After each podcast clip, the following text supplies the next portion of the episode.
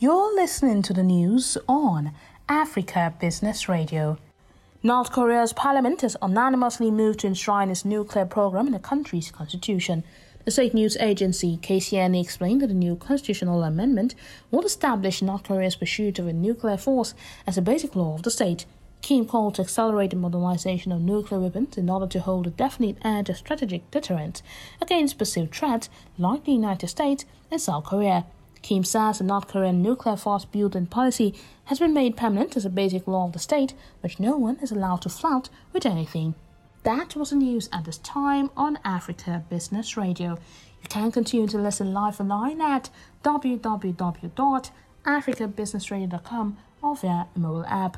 I am Chukunonso Modi, and thank you for listening.